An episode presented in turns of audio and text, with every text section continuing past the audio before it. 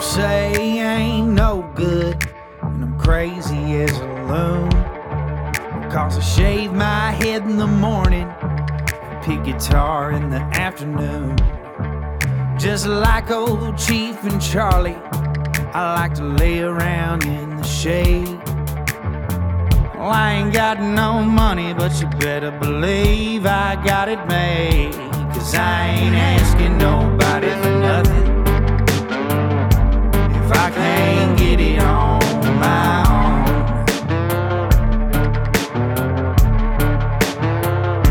If you don't like the way I'm living, just leave this bald-headed country boy alone. Thank y'all, folks, for tuning in to the Josh Terry podcast. Shout out to my boy Jesse Wayne Taylor.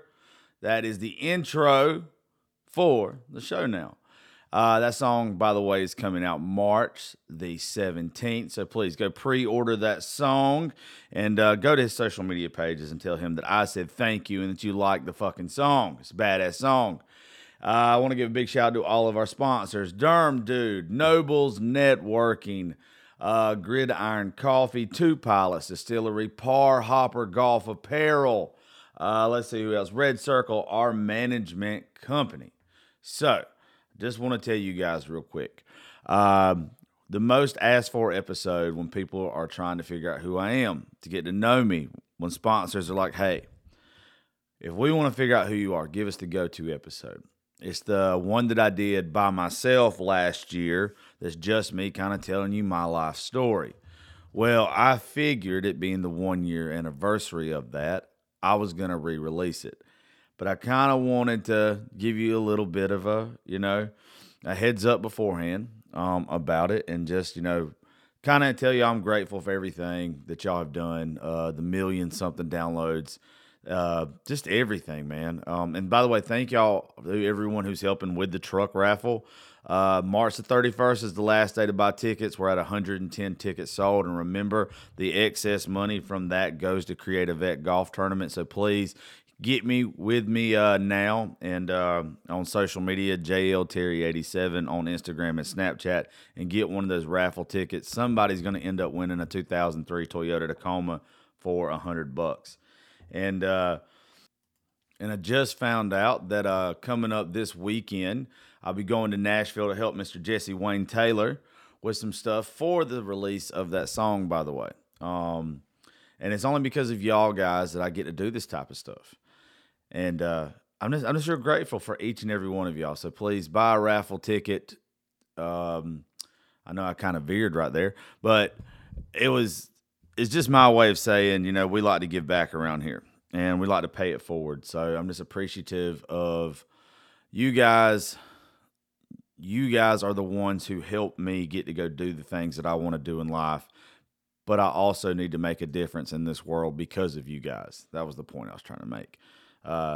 I'm a little exhausted. I went and watched Cody Bradley last night at Pub 96. He fucking murdered it. It was a great time. And that's kind of where this is coming from. That's why I'm re-releasing this show in just a minute. It's because there were some people there we were talking to. And like I said, we get sponsors asking all the time. I get people asking all the time, what's a show that describes me and who I really am? And I put my heart into this show last year about this time. And I wanted to release it again. That way all you guys have an idea of who I am. So if you didn't get a listen to this last year, if you're a new listener, this is like my life story. This is like who I am. This is how you get a good idea of Josh Terry. A little bit of, meaning to the madness, I guess. So somebody just sent me a TikTok message. Maybe they're hot. I'm sorry. I'm still trying to find Wi-Fi. But anyway, so guys, I hope you enjoy this, and hope you guys are still chasing your dreams. I hope you guys are still living it the fuck up. Got some great shows coming up for y'all this week too. Dustin Heron's going to be with me starting tomorrow on Monday, and be with me till Thursday, and then we're headed up to Nashville to do some stuff with Jesse Wayne Taylor. Also, we're going to record some shows with some other folks when out there. I might have a surprise or two for y'all when I get there. But anyway, all right, guys. Well, enjoy the show. I love y'all. And hey, keep my daddy in your prayers too. He's got surgery Monday morning. Oh, maybe somebody really likes me. Shit. Anyway, enjoy the Josh Terry life story. Maybe it doesn't bore the shit out of y'all. Love you. Y'all, I've never done one by myself. And the only reason why I'm doing this one by myself is some shit happened tonight. And I had 6 hours to ride from Nashville to here to think about a whole lot of shit. And I realized something last night when I got to see one of the coolest things I've ever seen in my life. This Riders Round at Live Oak. Shout out to Kristen Kelly and Ashley McBryde and Dylan Carmichael. Oh my God, just all these wonderful, amazing fucking artists last night that I got to be around. And it made me realize some shit that I say all the time to people that come in here to do a show, that everybody's got a story to tell, and that's what makes them special. Every songwriter has got a song that they can write that will be special, because if they put their life into it, there won't be another song that's like it. And that's the same way with all the rest of our lives, is we all have something to tell. And as I was on the way down here, like, there was this stuff resonating with me. And then I got a phone call from somebody saying that a girl who had been on our show, Miss Sierra Fitzgerald, was in a very bad wreck. And she's I guess she's in stable condition. She's in a, whatever it is, an induced coma.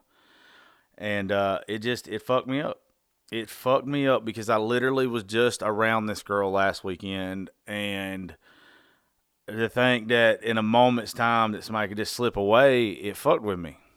And I started thinking, I was like, you know what? I want to tell my story. I want to tell my story, and I want to give y'all reason to trust me when I say shit, to believe in me, and all this kind of other stuff, and pray for me especially. And then as I get here, I get to the studio, it is legit 4:36 in the morning, and I get here, and there's a fucking notice on my door, and it is from the code enforcement officer, and they are fussing at me. I've got 3 violations. One is a general penalty. Containing violations. I don't even know what the hell that is. The second one is sale, use of intoxicating liquors. And then the third one is a owner to maintain the premises free of litter. I now have to make sure that everything here is picked up all the fucking time. If some bum or somebody leaves a piece of trash, now I got them fucking with me. I already knew they didn't like me, but you know what? I'm not changing a fucking thing about me. If they don't like it, they can come in that door and they can make me quit doing this fucking show.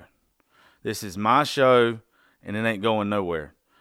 So, like, when I get here, I feel like the devil is just, like, telling me that all this stuff that I thought about with sharing with y'all and putting my heart out there and making myself super fucking vulnerable, because this is probably going to be, like I said, a shit show. It was like the devil, as soon as I got here, was like, nah, fuck that. I'm fixing to mess this up for you. Well, the devil don't realize he might be strong, but my God and my faith is a whole lot fucking stronger. And I'm not put in this position for no reason. And all it did was seeing these violations when I get here is just tells me that I need to share my story a whole lot more. I tell people all the time, you know, if you're struggling right now, you have a choice. You can either let those struggles define you, or you define your struggles.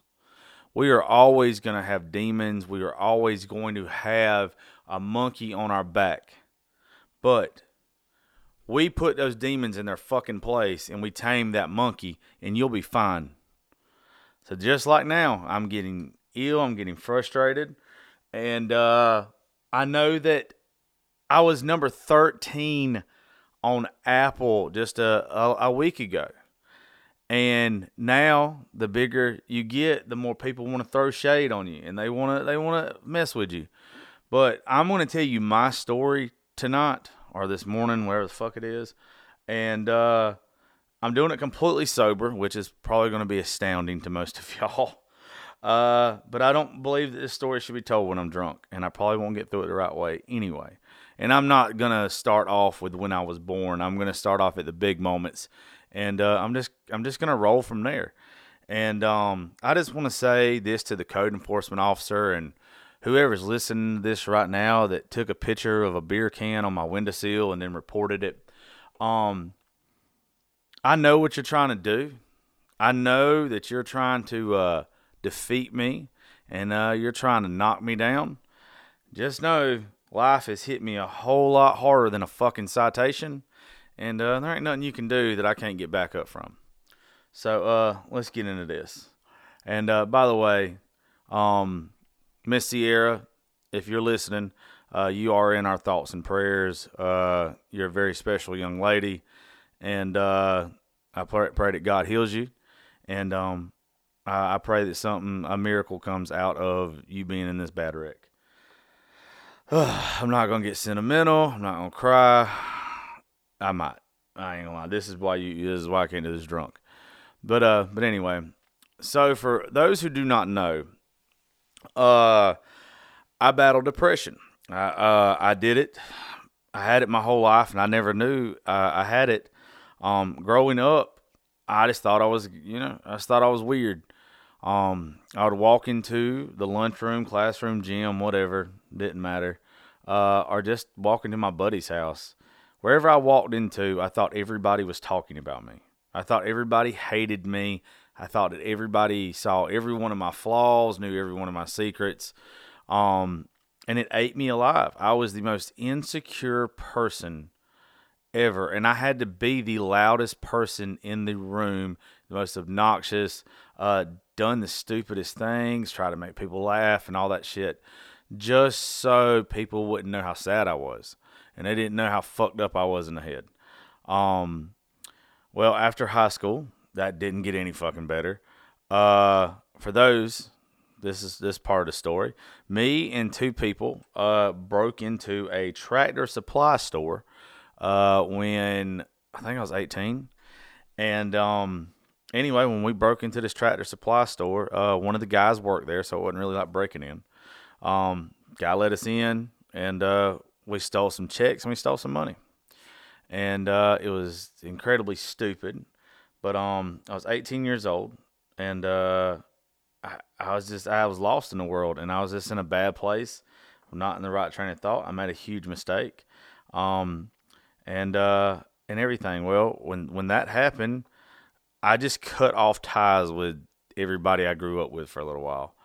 I thought everybody was ashamed of me, and they should have been. They're probably embarrassed by me, and they should have been. And anyway, I started at 18 years old, going to bars by myself.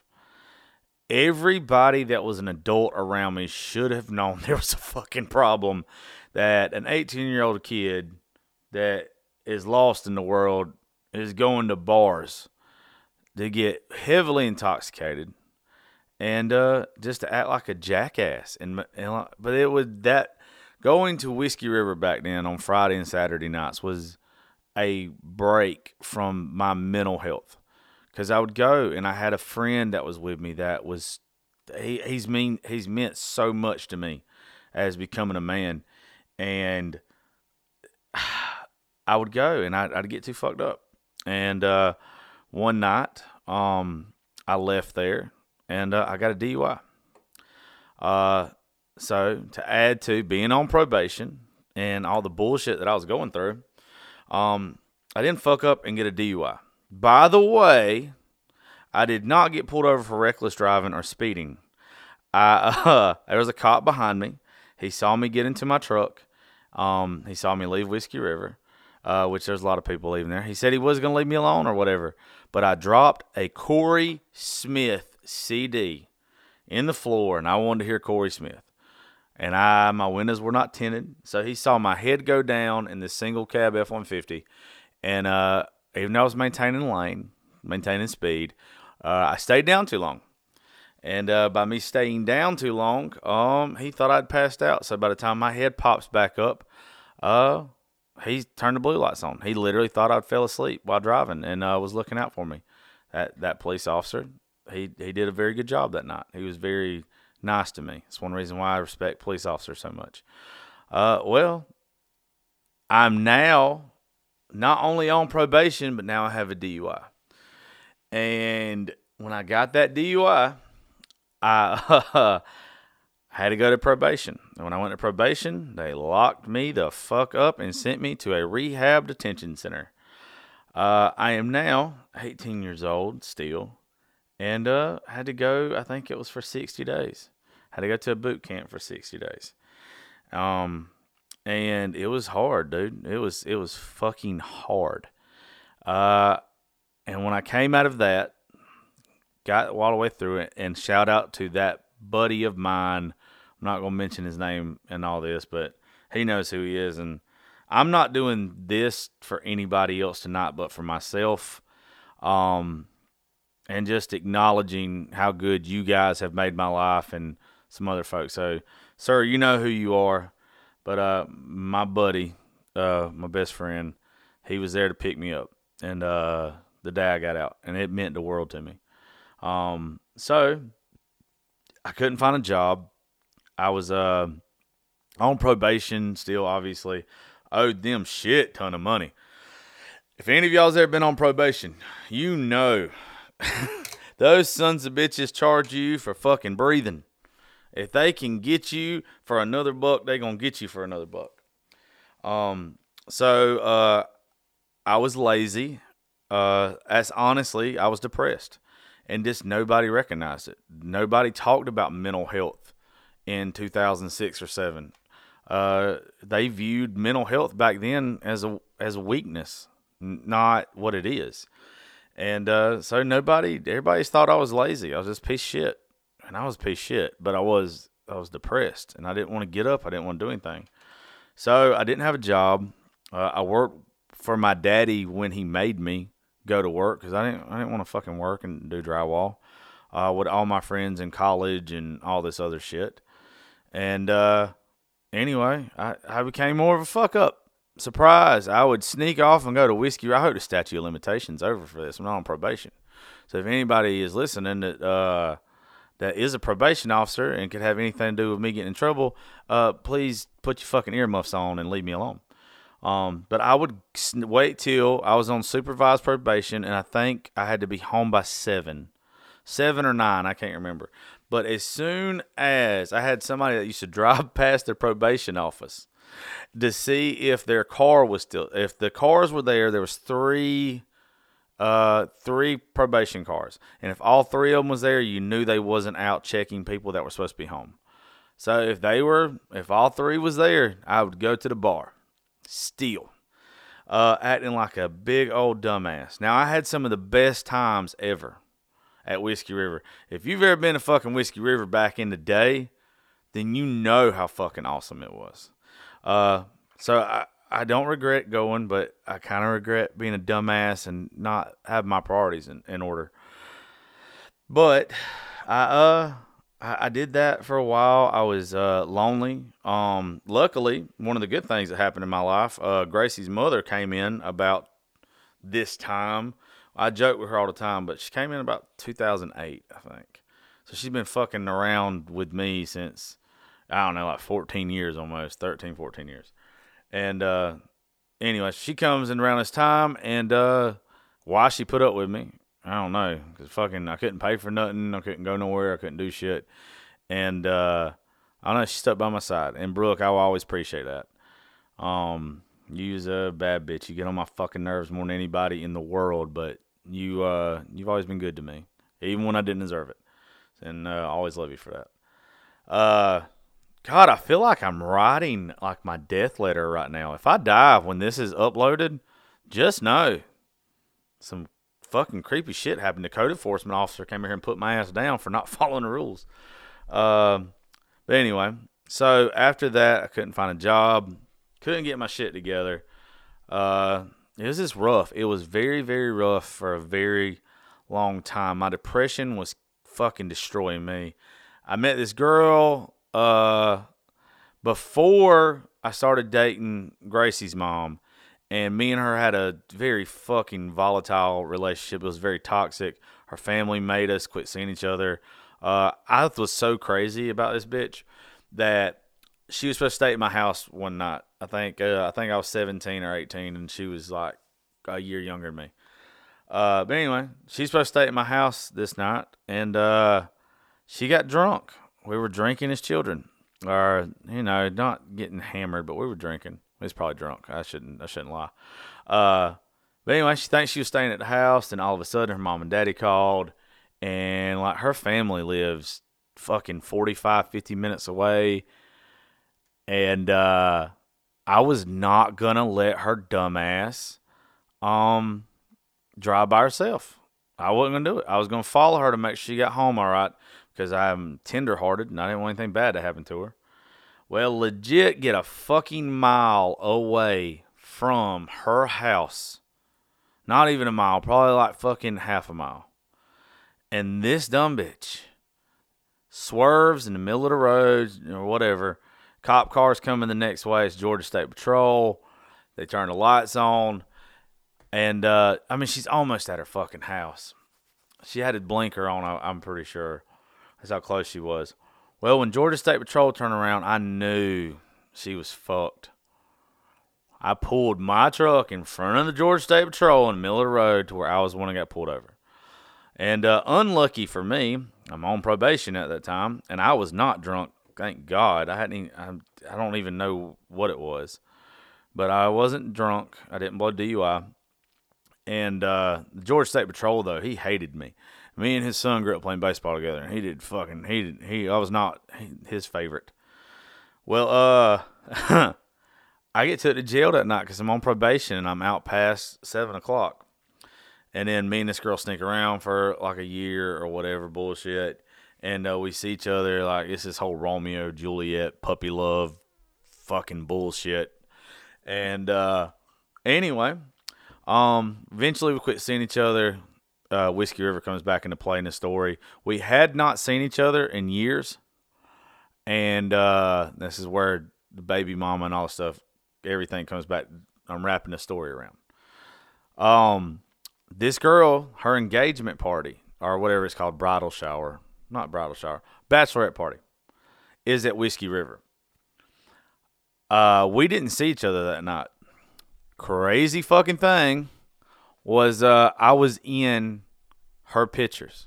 She had a photographer there, and we just never bumped into each other. We were both drunk, and I'm in either the background or the foreground of several of her bachelorette pictures. And so I never knew about it. Never knew she was there or anything. She calls me while I'm dating Gracie's mom, and she's like, hey, there's no way this didn't happen for a fucking reason. Let's meet up or whatever. I wouldn't meet her because she was literally about to get married. I was like, I'm not doing this. So we didn't talk.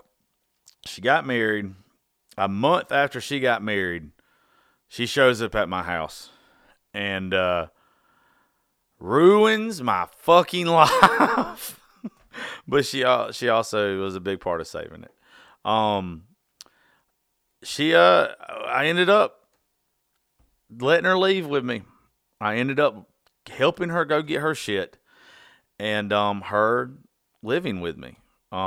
Living with my friend and me. It was his house.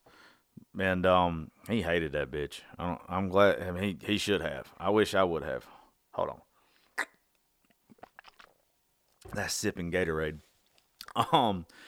But anywho,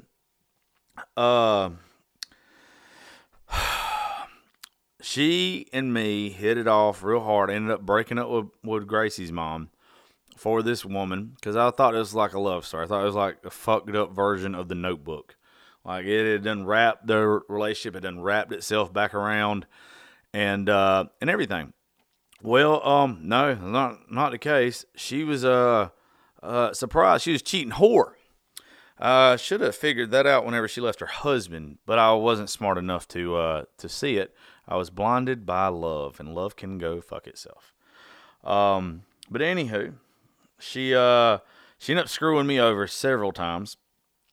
And for those who do not know, which none of y'all fucking know this, I don't even know why the hell I said it like that. I'm going to be very cliche in a bunch of this stuff because I'm extremely uncomfortable doing this by myself. I hope this doesn't sound too long-winded or whatever, but this is my story, and we're going to sum that up at the end. But anywho, I told y'all battle depression and all this stuff. Well, I have no job. I'm struggling financially. I'm struggling mentally. I'm struggling emotionally now because this bitch is literally driving me insane. I love her.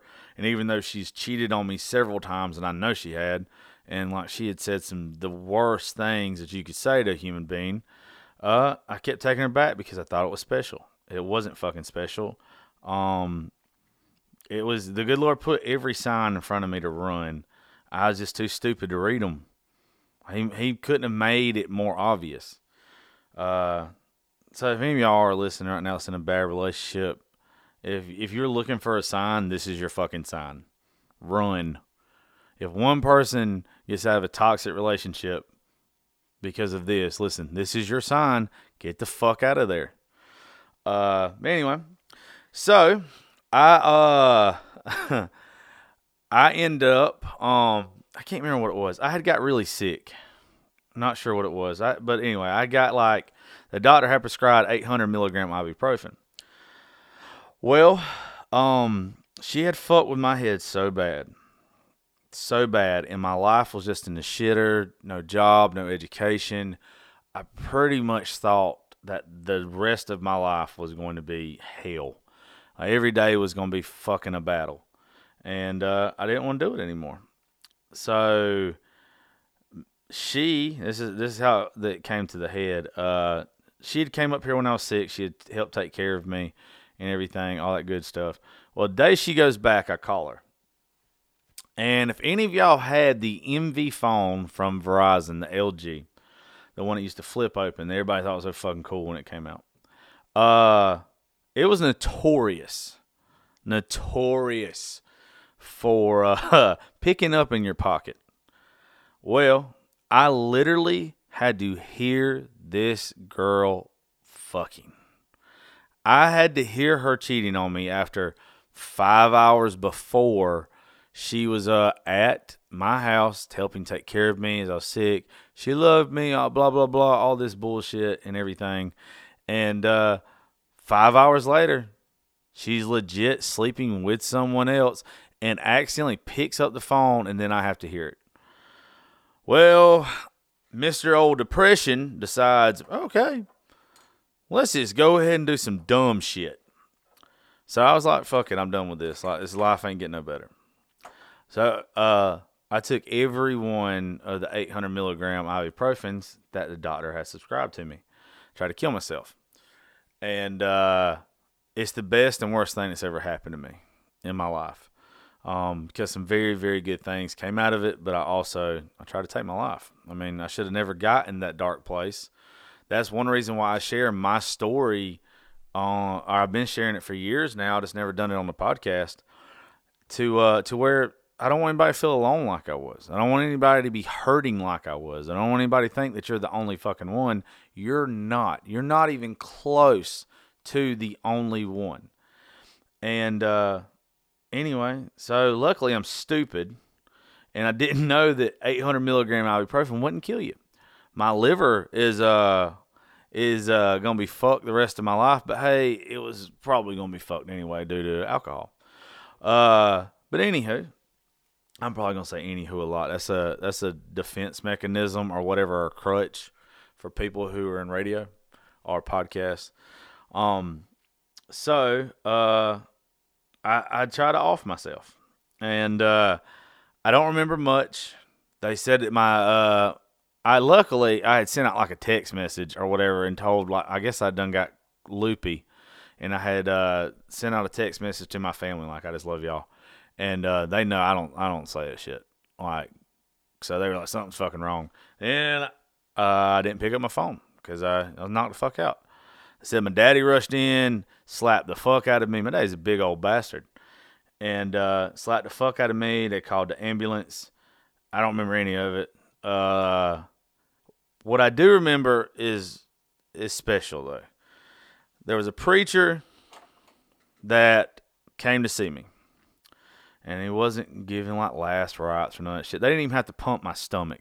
They were just like, he's fucking stupid. He took a lot of ibuprofen. You know, he's probably never going to have a headache again or a working liver. But it's whatever. But I remember this preacher.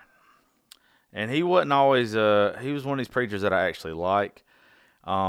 He's been through some shit in his life. He was a police officer at one point in time.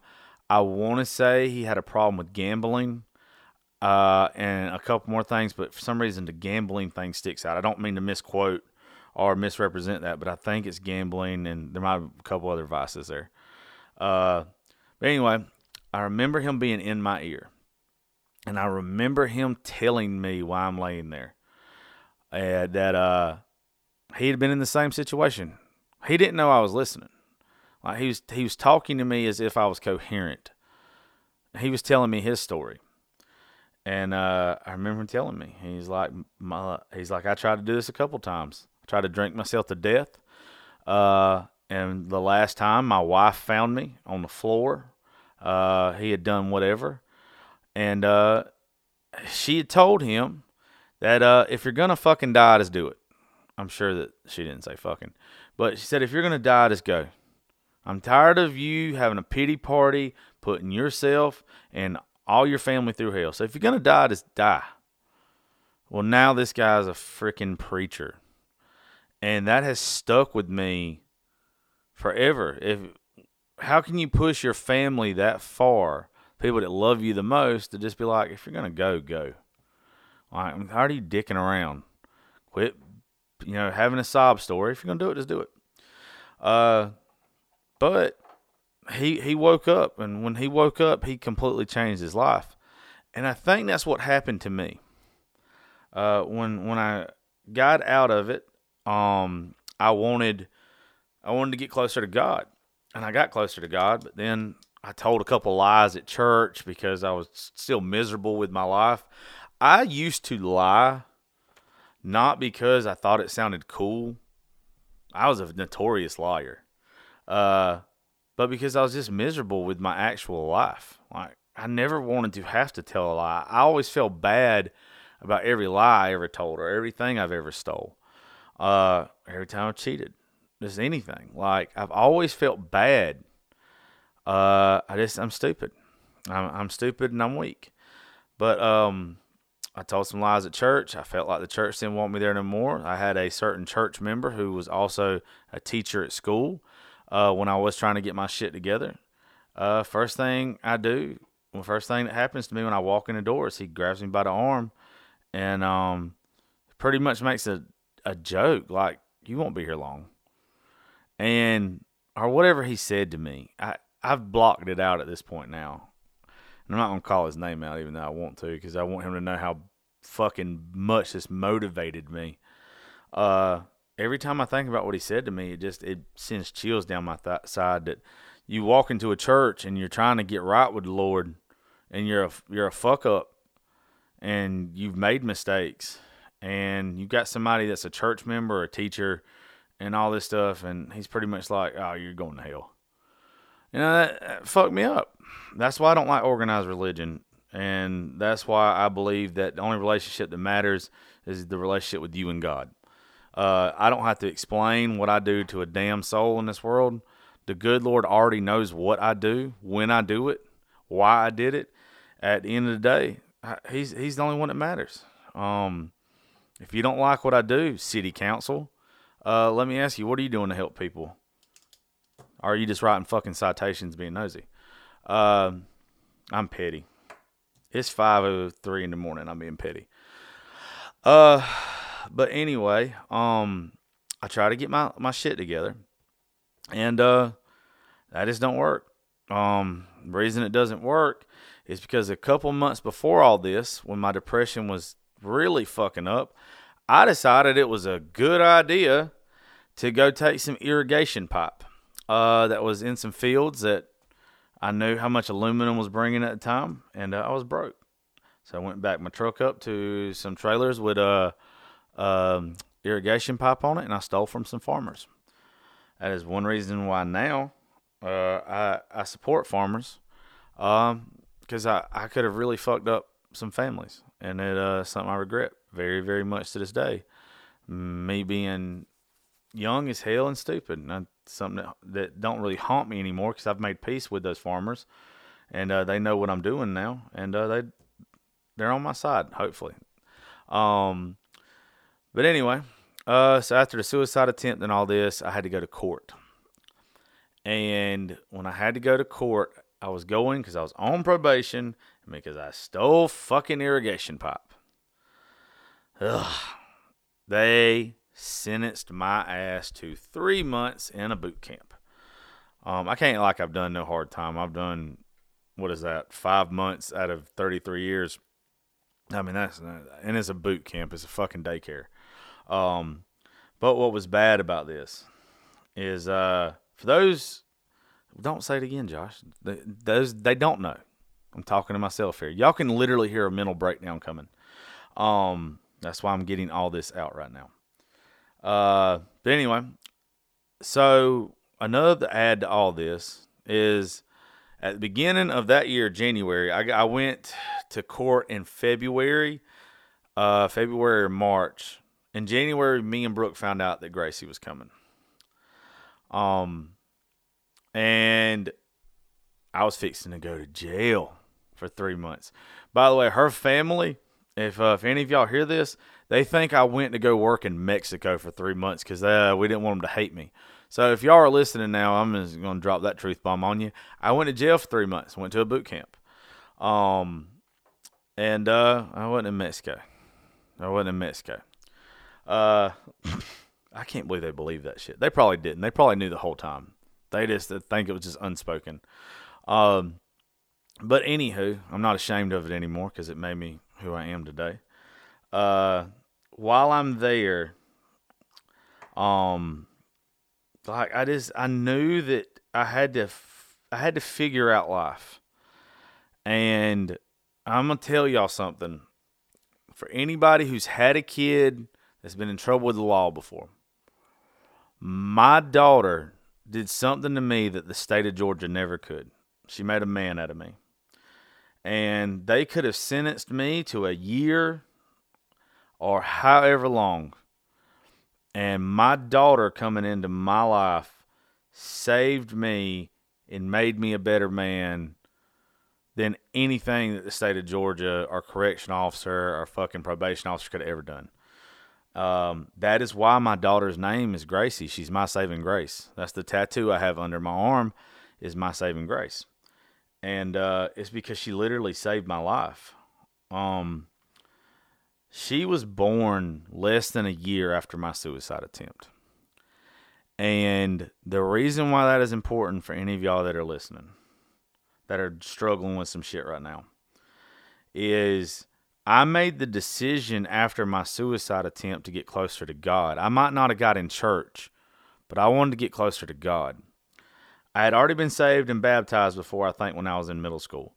But when I was in middle school, I got saved because I was scared of going to hell. I remember the guy who pretty much made me dedicate my life to Christ or whatever, get saved me. I don't remember anything from that besides of I don't want my skin to fucking burn for eternity. Like, I didn't want to go to hell. Second time I got saved, it was because I wanted to go to heaven. I wasn't scared of hell anymore. It was I needed God's love. And as soon as I decided that I was going to be a Christian forever, it's like clockwork. The good Lord gave me Gracie.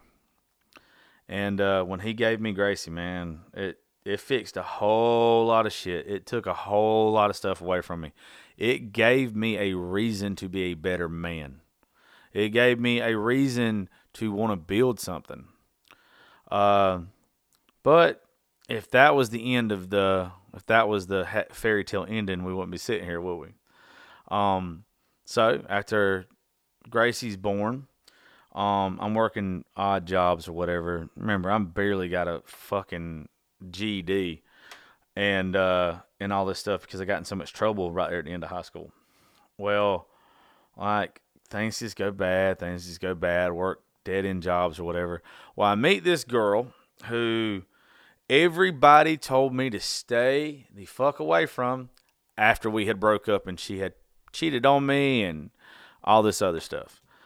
Well, I fall head over heels for this girl. Ended up having a daughter with her. A very beautiful little girl that I don't get to see right now. I have not seen her in March 25th is her birthday. I haven't seen her in 3+ years. She'll be 6 this year. And it's fucking tough. It sucks. It is a struggle that I deal with every single day. But I don't push the issue. And a lot of people give me shit because I don't push the issue on it. The reason why I don't push the issue is her mama is not a bad person. Her mama has raised our daughter along with her new husband for the past 4 years. And every time I go to Facebook, and I only do this drunk because I know it's going to hurt. And it fucked up how we... When we're drunk or under the influence or something, we do stuff that purposely hurts us. That's called self-destructive. He has been a very good father to my daughter. And I do not want to take credit or put my foot in the door to where, and this is me swallowing my pride, folks. They've done a damn good job raising Lila, and I think it's unfair to them and to Lila for the courts to have to tell her mother what to do with our daughter. I don't think I've earned that right. I think she has. So until me and her mother can actually communicate, and I message her all the time. Once again, usually when I'm drunk, because I know I'm not going to get an answer. I can see that she reads this shit. Brittany, if you're listening, I know you see it. I ain't mad at you no more. I just, I want us to have an open relationship, open line of communication.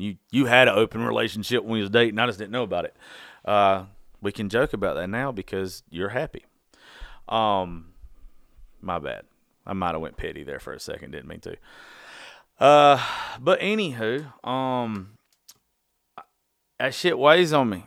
It weighs on me that I haven't seen her, that I'm not in her life, and my friends will tell you, if I tie a good one on or I drink a lot, woo, I'm going to cry.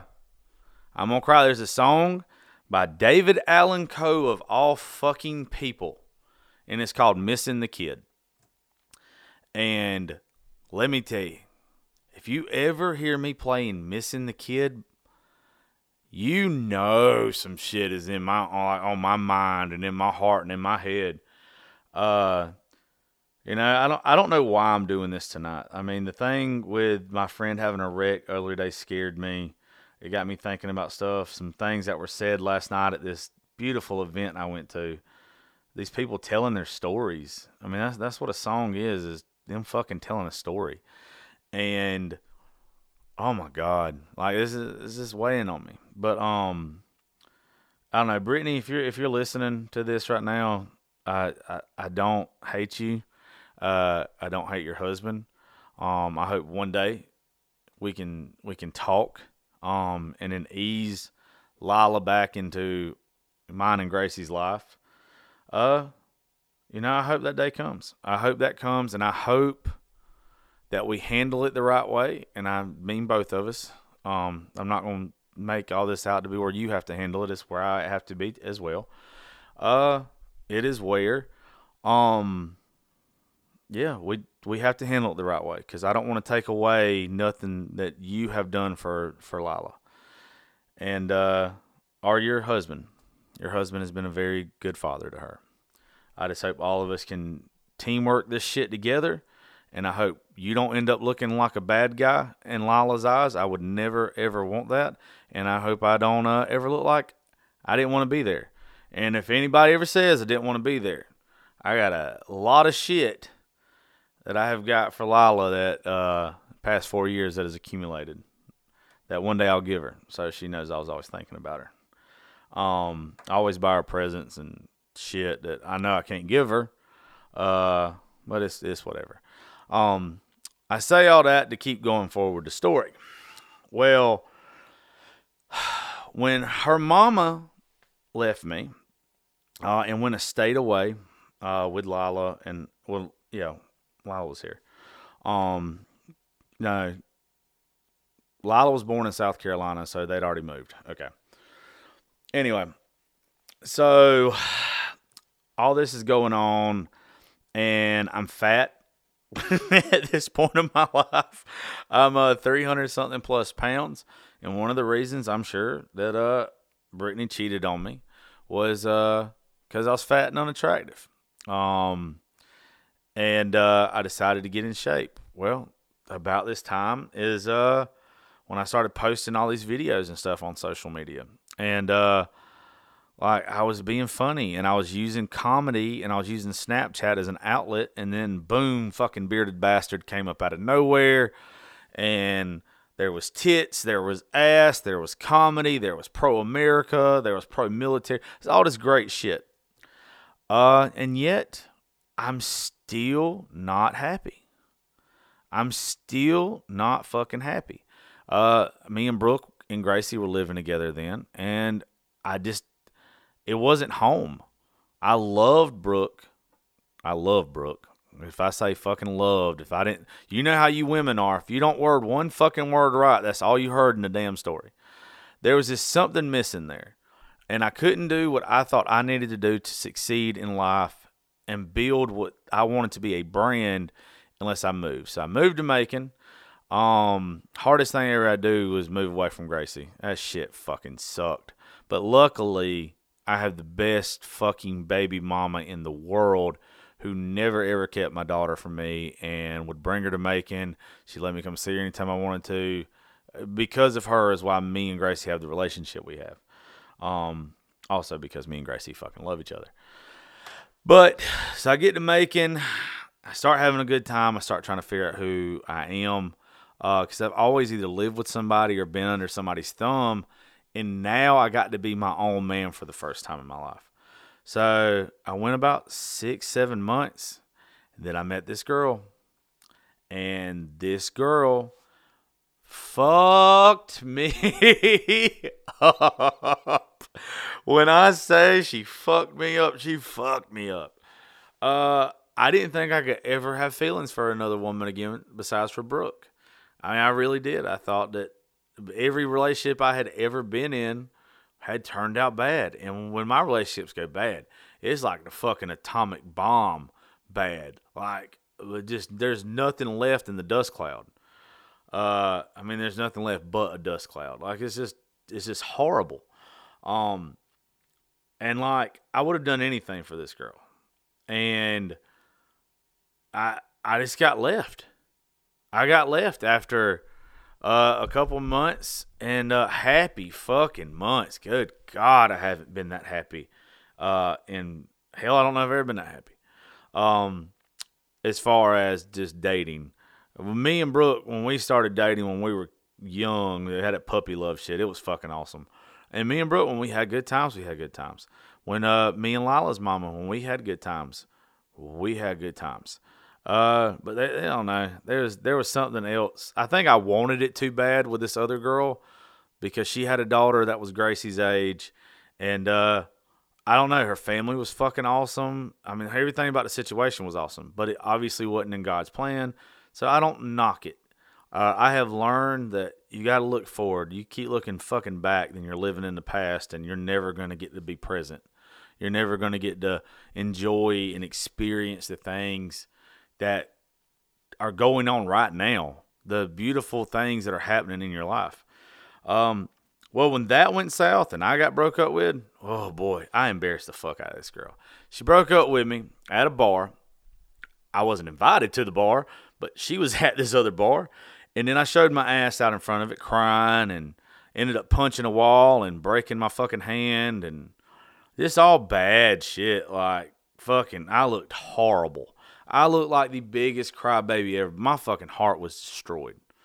So I did what I do. I got shit-faced hammered for the next 3 months. That's not an exaggeration.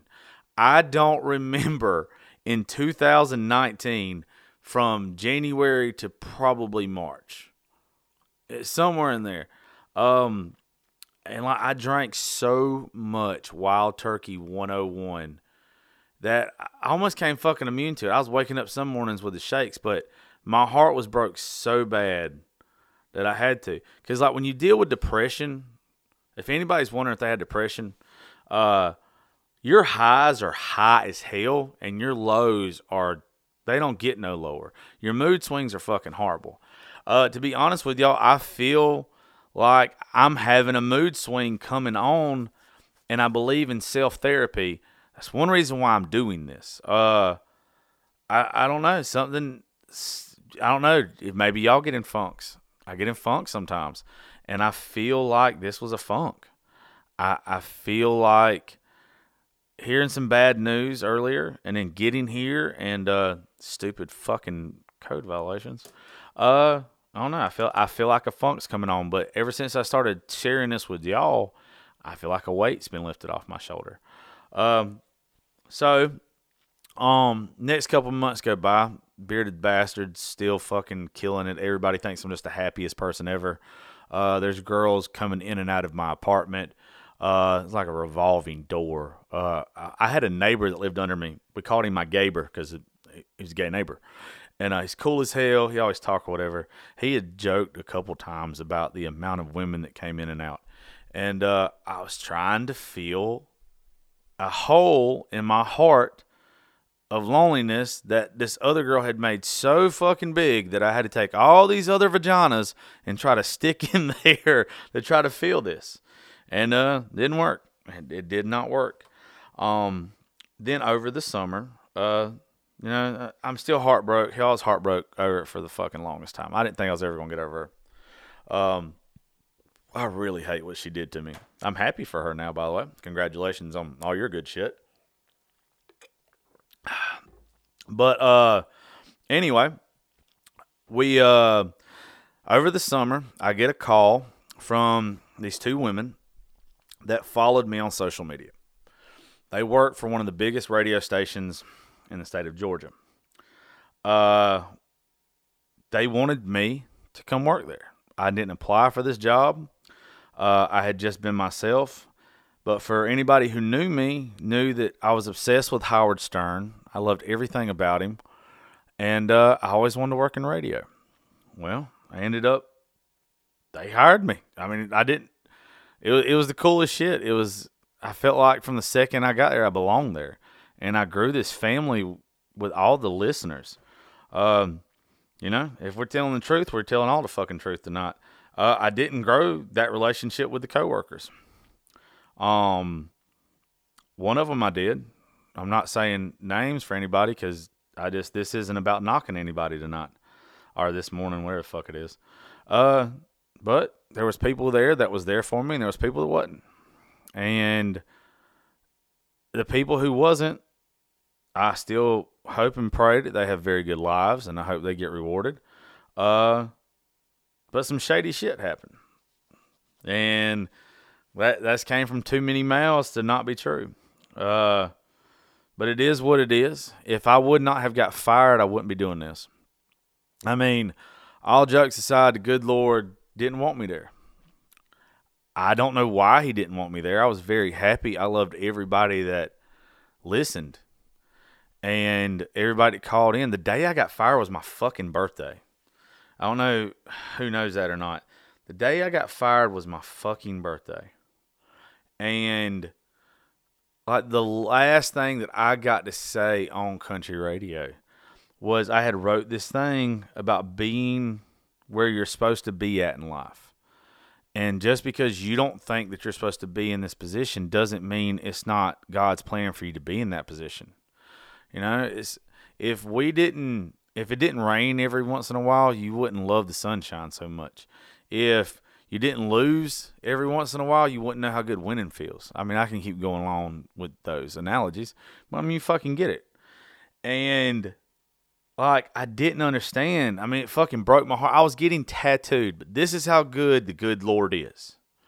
When y'all want to know how I can say fuck one sentence and drink whiskey in one breath or one gulp or whatever it would be, and then talk about how good God is, this is why. I've wanted a tattoo for the past fucking 10 years, and it is of God's armor.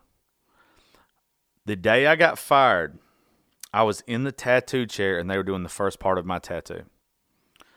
And what my tattoo represents is I wanted a half sleeve of God's armor wrapped around me, and I wanted it to be all chinked up, and I wanted it to be all destroyed and all this type of shit. Or not destroyed, but I wanted it to have chips and dinks or whatever is in armor, dents in armor. And I'm getting that tattoo done as they call me to fire me. If that is not God saying, I got you. Sit right here, endure this pain, and what you get at the end of it, it will be beautiful. I knew right then that something wonderful was going to happen. 2 days later, we had my birthday party at Kerrigan's. Jacob Bryant, who came to play my birthday, he sings all these songs about fucking being a sinner and a saint. Like he's the epitome of what Raising Grace stands for, which is somewhere between Raising Hell and Amazing Grace. And nobody shows up. We lose our fucking ass on this concert. And so I'm in an even worse mood. I'm about to have an anxiety attack. If you were around me at my birthday this past year, you know I was about to lose my fucking mind. I just couldn't handle it. So the next day, I decided I'm going to go to Jacksonville, Florida on the beach for 4 days. And I want to turn my phone off. Everybody knew I had been fired by now. The program director that used to be at State Broadcasting, pretty much I got to be the one who said I got fired. He didn't let anybody else acknowledge it till it was too late. And I had put it out because I got to control the narrative behind it. I got fired for telling Antifa to kiss my ass, for supporting our military, for supporting our law enforcement. And if you don't understand why I'm saying that, if you've heard me say it over and over and over again, it's because I stood up for that shit. The same reasons why they fucking hired me was the same reasons why they fired me. Yeah, I posted a picture of my ass in front of an American flag on July 4th telling Antifa to kiss my ass. They hired me because of that stuff. Then I get to do the Dublin Fighting Irish football games. Well, then people on the Board of Education start going all through my social media, and then all of a sudden I'm the worst fucking person in the world, and they didn't want me working at the radio station anymore. Somebody that had been watching my social media, just like whoever's watching my studio now, I know what you did. Just know, and I know who you are. Just know that it's not in God's plan to blast these folks. You know, it is to do this. It is to take my licks and to keep on fucking moving. I can take whatever you throw at me because I have been through suicide. I have been through depression. I have been through a daughter that I can't see. I have been through my ninny, who was my fucking favorite person ever besides for my daughters, passing away when I was in middle school, and it completely fucking up me and my mother and everybody else fucking involved. Like, I can take whatever you fucking throw at me. You want to do some bullshit and get me fired? Well, guess what? When you fired me, all you did was fired me the fuck up. That's why I've got Raising Grace Studios now. That's why I've got a podcast that got all the way up to number 13 in the fucking world. I've had more downloads on my show than you have had on your app in 6 months. You know how I know that? Because I can see whatever it is on Apple. Don't think I don't keep up with shit like that. Also, I mean, it is. Whatever. Y'all regretting it. Y'all are going to regret it. And I don't want y'all to think I'm being petty when I say none of this stuff. The reason why I'm telling y'all that is because somebody that is listening to this show right now, someone is having a bad day. Someone is struggling right now. Someone is just thinking that they can't go on. Let me tell you, the good Lord puts us through hell so we know what heaven's worth. If you don't fucking struggle, then what? You don't deserve a blessing if you can't come out of a struggle. You know, that old saying is always darkest right before the dawn. I honestly believe that sometime God, or the universe, whatever you believe in, that it almost breaks you. It wants to put so much pressure on you that you're going to break. But for those who don't break, they get rewarded. For those who just don't bend, that don't fucking give up, those that keep fighting, those that keep moving forward, those are the ones that get blessings. And it's literally because they didn't give up. If I would have gave up and tried to commit suicide again, I wouldn't be in your ears right now. I want y'all to know that you've made it through every bad day in your life. Every time you've been broken, every time you've been beat down, all this shit. Every single time that you said you can't go on and this is the worst day of my life, you fucking kept going. You made it through the worst day of your life. So whatever you're struggling with now, you're going to conquer it too. You're going to come out better on the other fucking side. And if you don't believe me, just look within yourself, because you've got this far because of yourself. It's February the 11th. The sun's coming up, literally. That really sounds cliche, but it's fucking coming up. I mean, it's perfect timing. I mean, can't get much cooler than that. I don't know. I don't like doing this by myself. But sometimes you got to tell your story. And folks, if you're struggling with mental health issues or whatever you're struggling with, listen to me. You don't have to do it alone. You don't have to do it alone. Keep pushing and keep fighting. You're a fucking warrior. You know, the reason why you're here and somebody else isn't is because the weak go through with it. The strong don't. And if you've lost somebody to suicide, I hate to say it like that. But for everyone that was lost to suicide, there's 1,000 more that kept fighting. You're one of the fighters. You're one of the warriors. And you need to keep fighting. And you need to push your story. And you need to push your message. The way you turn the negatives in your life into a positive is by sharing them with the rest of the world. You think about it. If you let the rest of the world know all the things that you've done that you're insecure about, you can't be insecure about them no more. You've took the power away from somebody else. Y'all probably didn't know I fucking got a felony for stealing scrap metal. That was the irrigation pipe. It was labeled as scrap metal. But hey, look, I'm telling you that. A lot of y'all probably didn't know I tried to commit suicide. But now you do. I have took the power from those situations that I think that you're going to hold over my head and make me feel bad about. I've took that power away from you. And I'm asking every one of y'all to do that. I'm asking every one of y'all to acknowledge your faults, your insecurities, the bad shit you've done, Own that shit. Don't let it fucking own you. I'm getting passionate. I'm trying not to. I'm fighting back tears here. But it's because I was supposed to do this tonight. I was supposed to come back from Nashville at a very fucking weird hour. Be all alone. My TV wouldn't come on when I got in here. This fucking whatever this shit is up here with the code enforcement stuff.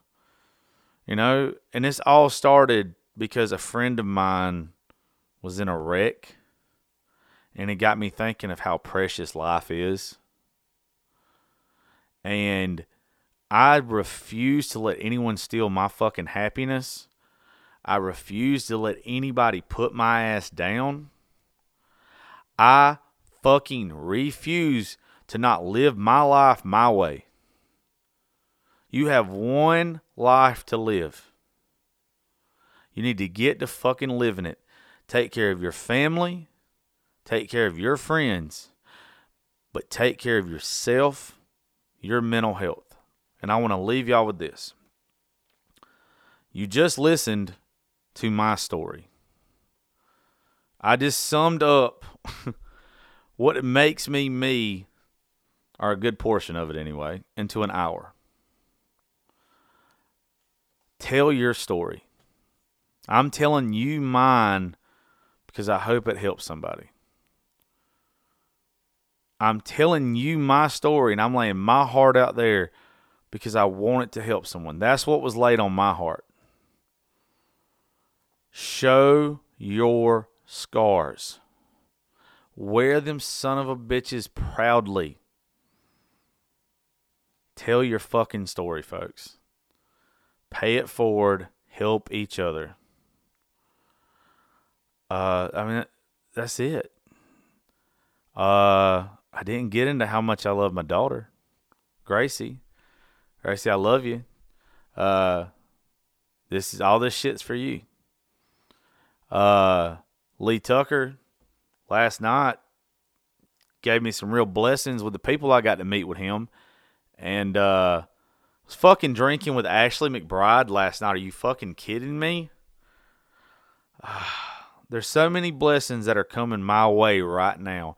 I'm not going to let a code enforcement officer and people coming to my studios taking pictures of beer cans outside stop this. You know what y'all can do? Y'all can close this fucking building down, but if you think that you're stopping my fucking show and what I'm sent here to do, you've lost your fucking minds. I'm a fucking fighter. And you're a fucking fighter too if you're listening to me. Because this is going to relate with you. This is probably going to be the least downloaded episode. Because it's just me by my fucking self. But I'm going to tell you, fight for what you want in this life. Chase your fucking dreams. And don't let anybody tell you that you're fucking stupid for doing it. I started Bearded Bastard 5 years ago. And it was all because I was heartbroken. I needed an outlet. Well, I started Politics, Religion, and Whiskey because I was heartbroken from getting fired in radio. That just goes to show you, folks, out of heartbreak can come beautiful things if you just let it happen. Thank every one of y'all. God, I'm not getting sentimental. Thank y'all. I love you guys. You guys have made this something special.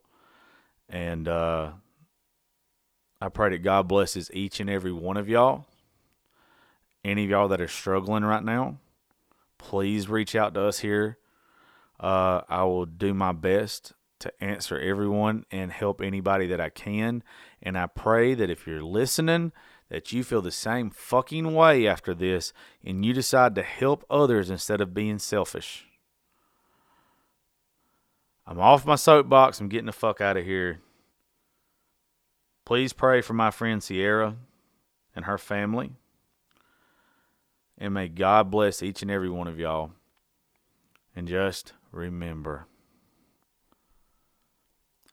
God will allow you to go through hell just so you know what heaven is worth.